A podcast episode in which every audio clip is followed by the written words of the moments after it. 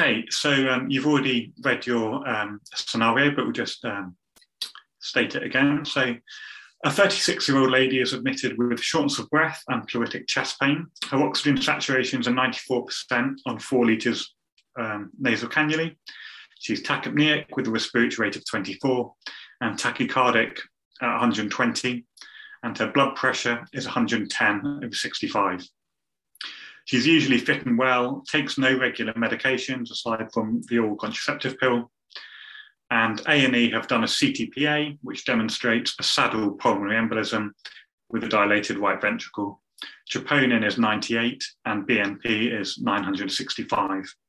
How would you approach the management of this patient? Um, so I want to start by ensuring this lady is hemodynamically stable. Um, and so I'd want to make sure that, um, you know, I, I, go and assess her immediately because I know that she is very sick and has the potential uh, to get worse very quickly. Um, so you've given me her observations, and from those, uh, it sounds like she's tach- tachycardic, but her blood pressure is stable at the moment. So um, I understand that if her blood pressure is stable and she's got a, a large PE, currently there is no indication for uh, immediate thrombolysis, but I will keep this under close uh, observation because I know the circumstances can change very quickly.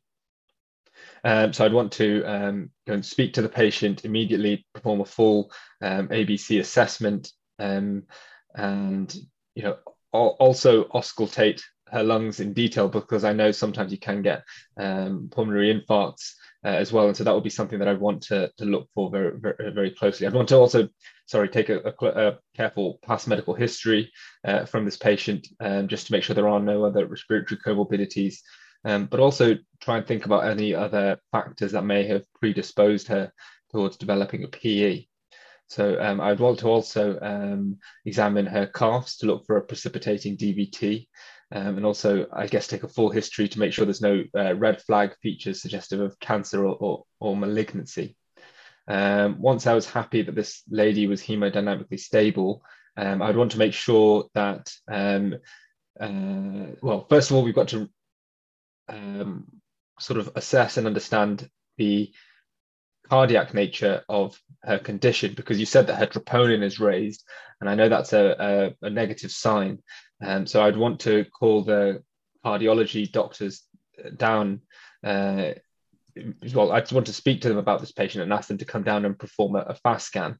Um, I've got my uh, sort of basic uh, fast scan. I've done a few fast scans, uh, so if if if they uh, weren't coming down, I would want to do that myself just to assess the patient's heart to look for any um, RV strain.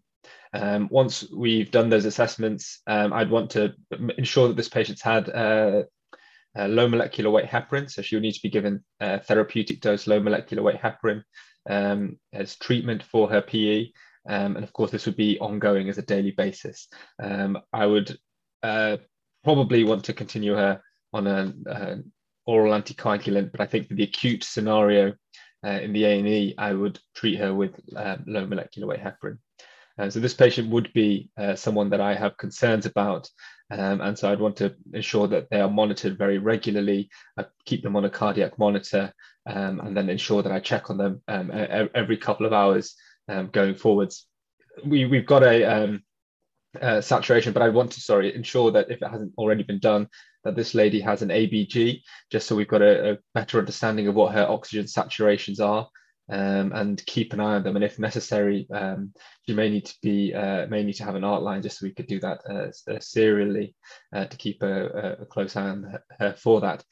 I think then the longer term management of this would involve us trying to understand why she's developed this PE. So she's on the oral contraceptive pill. So I would want to sort of get her to discontinue that um, because you know once you've had a PE, you should you, you shouldn't be taking. It's a contraindication to taking the contraceptive pill. Um, and then uh, I would want to also make sure she has a, a, complete thrombophilia screen, just to ensure she doesn't have any underlying um, conditions that may predispose her to uh, the, the PE. I'd want to take a detailed family history um, as well, just to make sure that there's no family history of, of previous PEs. Um, and I'd also want to refer her to the hematologist who may want to do uh, further tests and treatment. Um, yeah, so that would be my immediate and, and longer term management for this patient. Okay,